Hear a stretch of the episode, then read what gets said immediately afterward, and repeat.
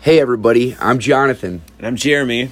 and we are the Evangelicals, and we are coming to you without bumper music today because my computer was updating, and somehow with the with uh, the software that we use, I can't get it started. And Jeremy and I, although we enjoy doing this podcast, can't afford to spend all day on it because, as we've mentioned many times before, you don't fund us. Know, we, we, yeah, and this this is Jonathan's iPhone. Yeah, So if it sounds a bit wonk, it's all right. Yeah, and for those of you out there that are thinking about podcasting, uh, maybe just give you a quick tutorial. There are a lot of pe- there are a lot of people selling devices that actually make audio quality lower than what you're going to experience today. Just record it on your iPhone, folks. Yeah, Because we're recording on my it's iPhone. way easier Yeah. than it than it had than you. You Yeah. can make it way difficult.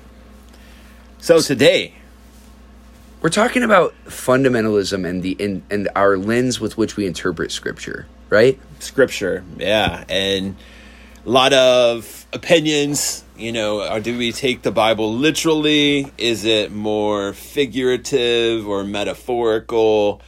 Is it, um, yeah, poetry? Is it prose? How do we look at this? And and maybe the answer is yes To all of the above.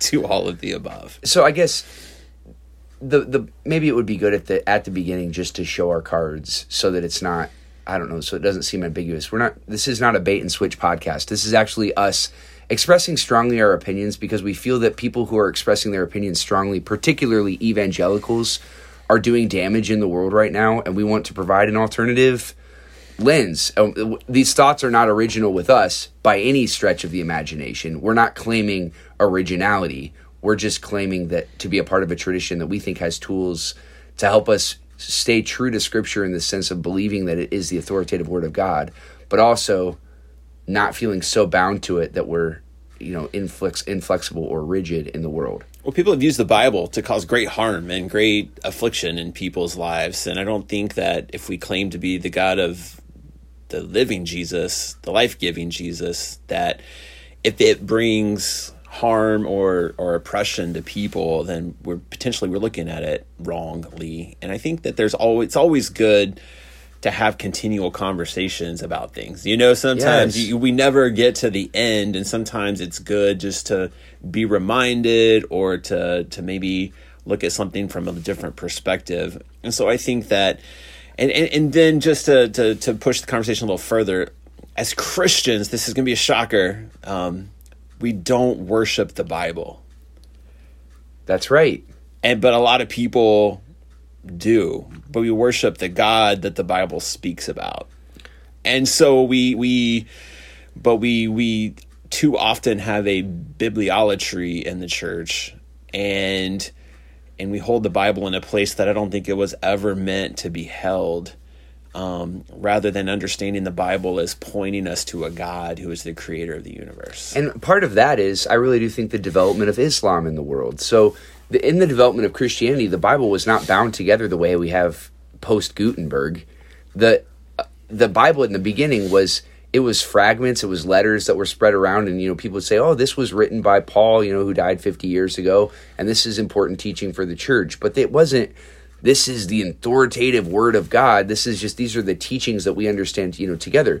Well, Islam comes about, and the Quran is the unchangeable revelation from Allah to Muhammad.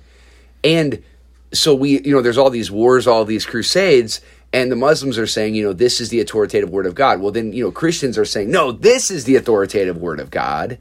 And we start using their hermeneutics in scripture, I think maybe because we feel like we need to.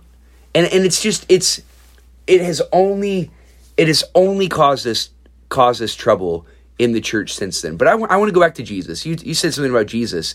Jesus was killed because he did not take scripture literally. Hmm. And I think we need to realize that. At the beginning of the Old Testament of the Hebrew Bible, Moses goes up on a mountain and receives the law. At the beginning of Matthew's gospel, Matthew tells us that Jesus goes up on a mountain. And what does he do? He refutes the law. He said, You've heard it said, do not murder. That's not good enough, folks. The Bible is not good enough. That's what Jesus was saying. He was saying to the Jews then, the Bible is not good enough. This is what John says when he says you're going to be baptized with the Holy Spirit and with fire. The Bible is not good enough. You need the Spirit of God written on your hearts to transform you, to soften your hearts. Moses said, Don't murder. I say to you, don't be angry. Moses said to you, Do not commit adultery. That's not good enough. The Bible is not good enough. I'm saying to you, do not lust after a woman. Uh, the Pharisees come to him and ask, they say, you know, in the law, Moses tells us that we can divorce our wives. And what does Jesus say? He says, Moses told you that because your hearts were hard. Right. And I'm telling you, have soft hearts. Yeah. Get over your fundamentalism of Scripture. Right. Live in the world. He says to Nicodemus, "This isn't about fundamentalism. The wind blows wherever it pleases. Follow the Spirit." Uh, I was, I was, we we talked about lifting up the stake in the desert. Did we talk about that last podcast? The lifting We've up the stake in the, in the desert. Yeah, yeah, yeah, yeah. Well, the reason that people in the in that story would not look at a serpent is because looking at a serpent was idolatry. And the law told them, do not have idols, right?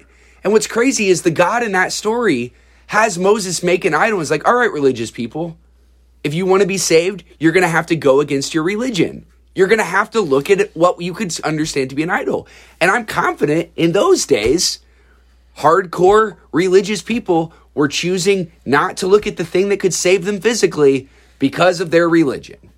So the the biggest arguments I feel like that happen around the Bible is do you take it literally or do you not take it literally? And Yes. and I think that let's just get this on the table. Nobody actually is a literalist with every verse of the Bible.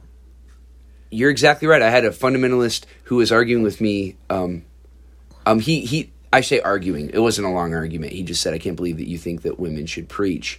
And I said, "I said, have you ever masturbated or looked at a woman lustfully?" He said, "Well, yeah." I said, "It looks to me like you have both hands." Or both eyes. Yeah. and he's like, he's like, well, Jesus wasn't being serious. I'm like, I'm sorry. I'm sorry. but if, if you're, if, if you can so confidently tell me when and where Jesus is and it is not being serious, that we're not having this conversation. Everybody interprets it. Yes. Everybody, nobody is looking at every verse and saying, I take this just to the gut level literal. And so so if we could just all breathe a little bit and understand that we are all interpreting the very thing that we are reading. And um and and and I think that's once again there there's so many other passages that I think that if you were to take it literally, the word you you're you're you know you you don't do all of the things I guess, and um, especially when you get to Leviticus, like that we just got to stop there. So then the argument is like, well, that was pre Jesus, and now we're post Jesus. It's and all the post biblical arguments about the Bible. It's like, you guys, don't we realize we're not taking the Bible literally at this point? right. The point at which you're justifying the Bible by some other means, you're not taking it literally. So I think that that helps potentially. Um, I don't know that it solves any issues, but I, if we could just get that once again on the table, nobody literally takes the Bible literally. yeah. Um, it's an overuse of the word, but it seemed to make sense. So I think that throwing that on the table. So I think that the next part is how do we um, try to understand and get at what Scripture's telling us, and and there are a few certain passages that people point to that when they say they take the Bible literally, there's usually a few issues that they bring up. One being um, women and men and their their role and what how they interact with each other, but then also the roles of women in church. It seems like those are the ones that everybody wants to harp on. That we got to Yeah. take this literally, and uh, and so we were talking about the Second Timothy passage, and I think you have or First Pin- First Timothy. Yep. Sorry, um, First Timothy 2. So Paul writing to his young pupil, Timothy, his student, he says, this is Paul's words. These are these are Paul's opinions. Romans guy, right? The guy that wrote. Yep. Yeah. Same Oh, was it Luther? Yeah, who said Damascus Road guy? Yeah, yeah. No, no, no. That's right. okay. Let a woman learn in silence with full submission, Paul says. I permit no woman to teach or to have authority over a man. She is to keep silent. For Adam was formed first, then Eve. And Adam was not deceived, but the woman was deceived and became a transgressor. Transgressor. Yet she will be saved through childbearing, provided they continue in faith and love and holiness with modesty. There, there are two things here where we don't understand Paul to be right in the church, in church, like in historical theology, even in reform circles. we understand that Paul is not right here about two things. The first is that the woman was deceived, not Adam. Actually, the Genesis that's a misunderstanding of the Genesis story. The Hebrew Bible says that at Eve took took a bite of the fruit and gave some to her husband who was standing there with her. They were deceived in tandem. The the the Adam in scripture is not some strong, dominant uh uh how should I say, smart man. He's a fumbling, bumbling, silent, responsive individual who's really non-social in a sense. And most women would probably say amen. okay. oh man, that was good. That was good. Um, but but it, it is it is just it's the case that that that we don't believe that sure. about Genesis. We believe that Adam and Eve they sinned together. This is a shared human problem. Yeah. Okay, but it is a it is in Paul this idea. He gives us the idea that that women are kind of inferior here. Sure. Then he says a woman will be saved through childbearing. What does that even mean? Now, I will say, John Piper, who is a literalist of scripture, he claims to be, he actually spends some time teaching on this, trying to explain around what Paul is like, trying to help Paul out here. Which to me is so frustrating. Sure. Because it's like, hey, John, if you're going to say women be silent, tell women you better have a child. Right. I, I'm like I, I I'm sorry. I, I you're you can't you can't take one verse literally because you like it so much and then the next verse explain away. You know who takes this verse literally to the T are the Church of Jesus Christ of Latter Day Saints. I I am not aware. They of this. think they that women will be eternally pregnant. That that is their hope and their salvation. That's why they have so many kids on earth, as they're getting ready for what eternity's going to look like. Wow. Yeah. No, I, I I was not aware of that. So they do, but that's why they have a lot of kids. Is they're getting ready for their eternal destiny of having more kids. So, all right. But this, um, there's another part here. So Paul says, um, I permit no woman to teach or to have authority over a man. I was sitting at dinner with a man at a, um, a more reformed, uh, fundamentalist, I shouldn't say reformed, a more fundamentalist uh, camp that I was invited to sing at last year. And I was sitting at this, this table with this man. And what was interesting is he said, you know, I'm fine with, I'm fine with women teaching and, and preaching. It's just when women have authority over men that I have a problem. So for him in this passage, he disagreed with Paul that women didn't need to be silent, but he drew the line at women having authority over a man. And it's just but this is what we do as Christians. We and we ought to admit it.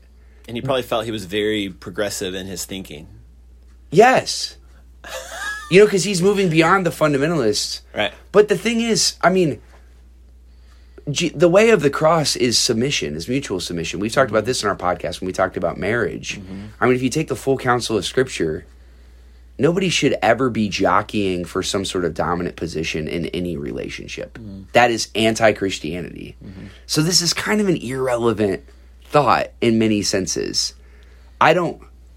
I should never come to a point in my life where I need to. What's the old leadership idea? Pull rank. Where I need to say, well, you're a woman and I'm a man. So it's my way or the highway. I mean, what a non Christian approach to leadership, Yeah. right? It's it's it's still there. We actually had um, we brought on an associate who was a lady, and we had a family leave our church because because she was going to be allowed to to speak and, and do such things. And um, I, give it to the, the, the, the dad in the house. He came to me. We had a great conversation, and I said, I'm not sorry. Like this is how we believe, what we believe, and I think that um, I'm sorry that that it that you don't. You know, like that's more of where I'm, I'm hurting is not that um but but it's not going to change you know like this is just is what it is i, I think that I, I think that what's difficult when we approach scripture and fundamentalist and is sometimes we are terrible at living with tensions in life.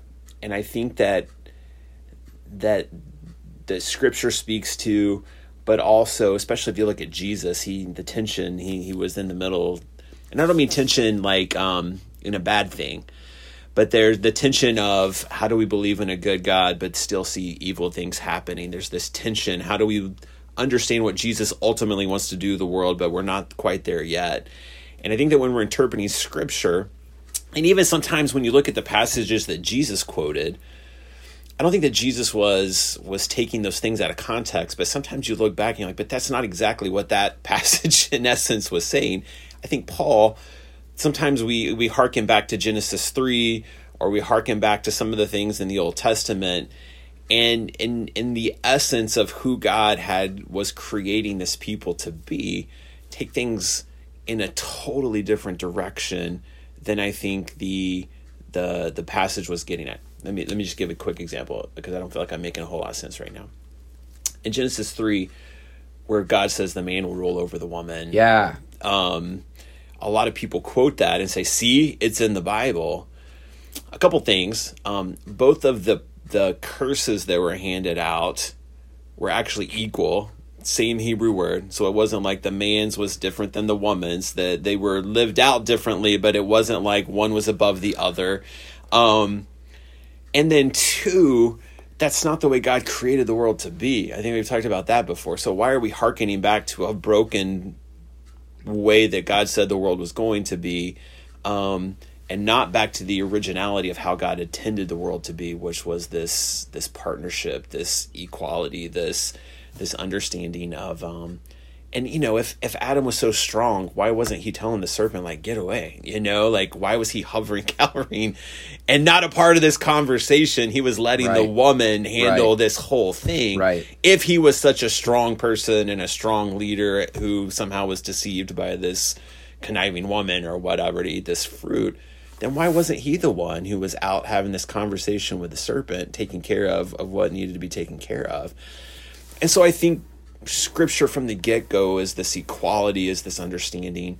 And I think we would do better to hold the Bible in a place that says this is going to say some things that that we think, man, I don't know. I don't I don't know that that really lines up with who we think God is potentially calling us to be and and living in that holding the bible as inspired as authoritative but we're able to dance with it a little bit and have a little bit of a conversation with it rather than just saying well the bible said it so it's got to be this this way well i love what, i love what you're saying about living into because living into is eschatology. We've talked about this word before. It's the idea of the understanding of end things, where everything is headed. Mm-hmm. And the one of the, one of the reasons that that we understand women to have authority to speak in the church is not just because we're progressive liberals who want to do away with the authority of scripture. But actually the scripture says that the eschatological vision for the end in the prophet Joel that Peter preaches at the first sermon of the church in Acts chapter 2, he says that what's happening in the Spirit being poured out is a fulfillment of what, was spoken by the prophet Joel. That in the last days, God says he will pour out his Spirit on all people. Your sons and your daughters will prophesy. Even on my servants, both men and women, I will pour out my Spirit in those days, and they will prophesy what Joel is saying is that the evidence of God's work in the world is that women receive messages from God that are authoritative for everyone. That's what prophecy is. It's a word from God that's authoritative for everyone. And this isn't found just one place, isolated spot in the Bible, like this letter to Timothy. It's in Joel and Peter, the rock on which the church was, you know, founded however you want to interpret that scripture, the one who stands up at the beginning and actually preaches the first the first text, the first text preached in the church of Jesus Christ is a text that says evidence of the outpouring of the Holy Spirit is that women will prophesy. Mm. And so it's not it's just it's ridiculous that we would spend all of our time fighting over this little this letter to Timothy which was intended to be a personal correspondence. And and we don't we don't have the humility to just say, you know what, even though as a man, I would like to tell, you know, whatever woman I'm upset at with at the time to stop talking, and Paul says it too. Uh, actually, as a man, oh man, I should probably listen to that woman because these are the last days, and she might have an authoritative word of God for me, and I, in holy submission, ought to bite my tongue. And listen to what she's saying because that is evidence of the spirit in me right? Yeah. and i'm allowing her to, the the privilege of the eschatology of the early church Yeah, it's interesting that we build a whole theology on two verses when there's thousands and thousands of other verses that that speak to something different. Could it be that um, for a fundamentalist that the way that we understand what's Christian and not is do people have right beliefs? And it's all about what you believe and do you mm. believe the right things and do you mm. have understanding and do you believe the right things about the bible and what the bible says? And and maybe we've done that to the neglect of understanding that the bible actually calls us to live a certain way and to do certain things. And i'm not saying that belief and and the bible are unimportant but there's a whole lot of scripture that talks about what we do and how we live in relation to God and especially other people.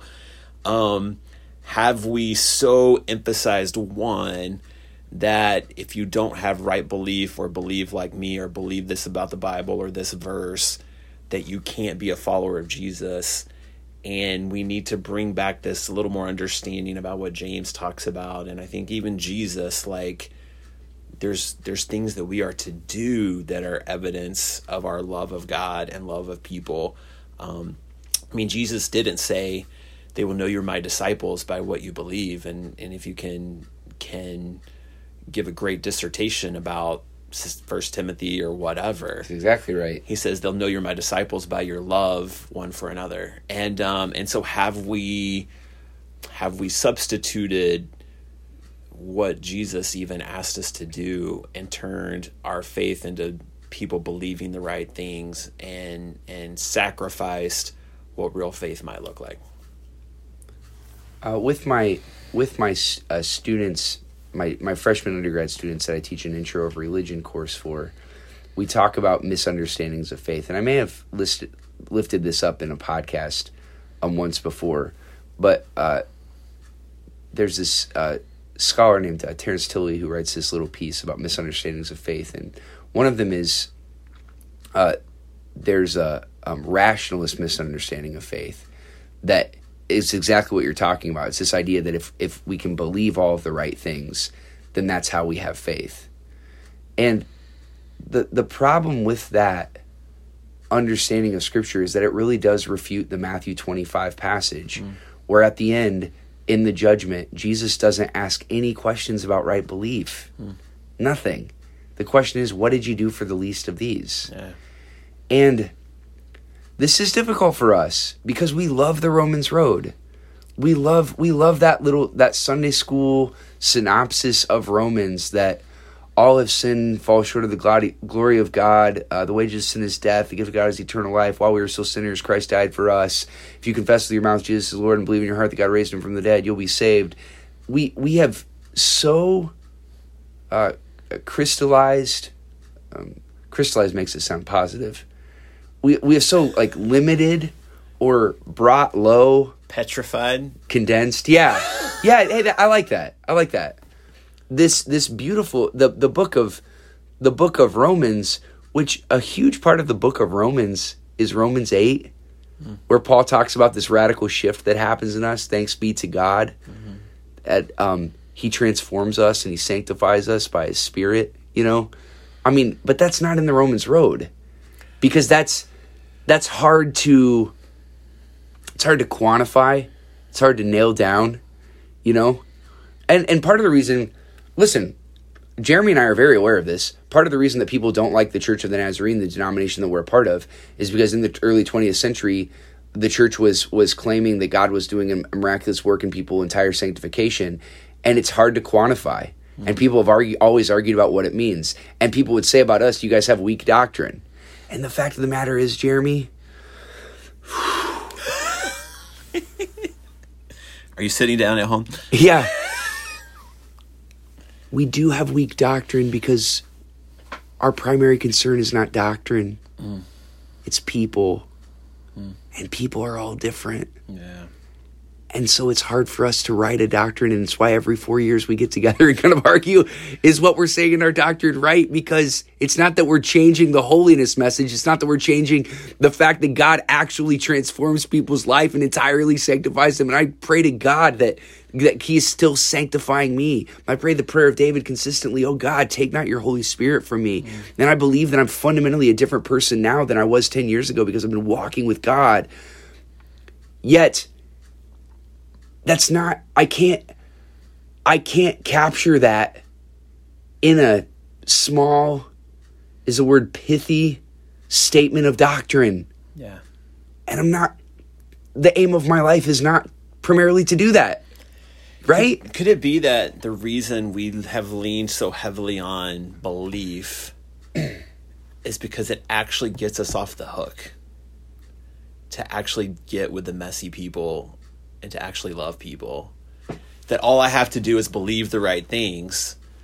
And so I can feel good about myself and say, well, I believe all, you know, who God is, I believe who Jesus is. And I think our doctrine of holiness especially with the first people, Bresee, who started the Nazarene Church and Widney and all those guys, the reason they were so adamant about this doctrine is because what it actually called them to do for the world. yes Not because of what it called, not because of what it did just for the inside, the heart of the believer.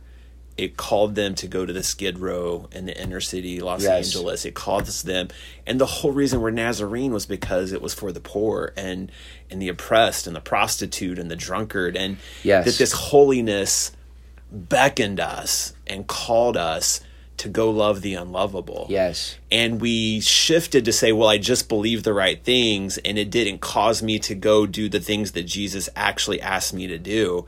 And that was way easier because it got me off the hook of having to actually do the things. But if you look at the Sermon on the Mount, it's all about you got to forgive your enemies. Well, that's something you got to work on. You got to love this person. You can't lust. You can't do this stuff.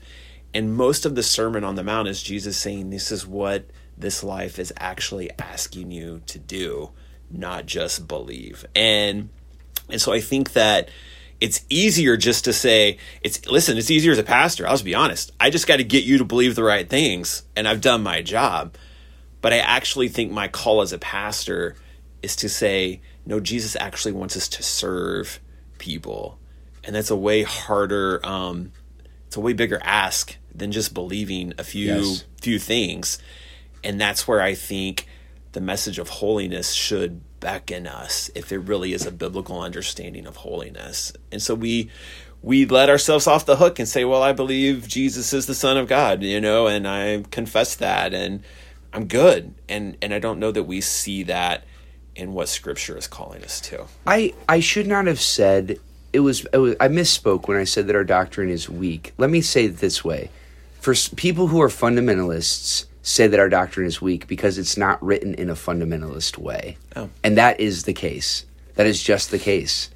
It is not as although we wrote we wrote, wrote our doctrine in an age in which fundamentalists were kind of ruling Christianity in America and telling everybody you have to write everything down, you know, so that we can, you know, argue or differentiate ourselves.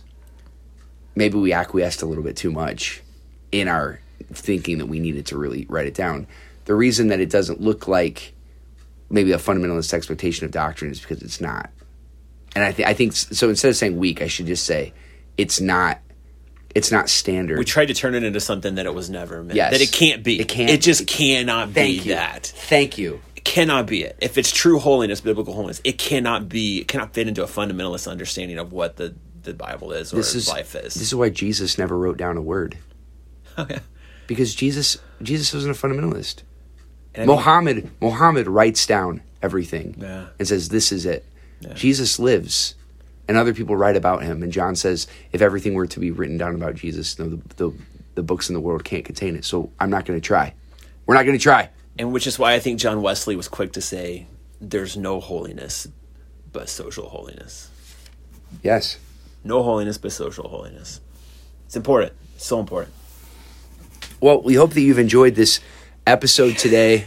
And we're not going to have outro music here. You do need to know that the Evangelicals podcast is recorded. the Evangelicals podcast is recorded at Lima Community Church of the Nazarene in Lima, Ohio. That was pretty good, Jeremy. It was it was right. Yeah. It was the the melody. All right. You See you guys. Yeah, bye.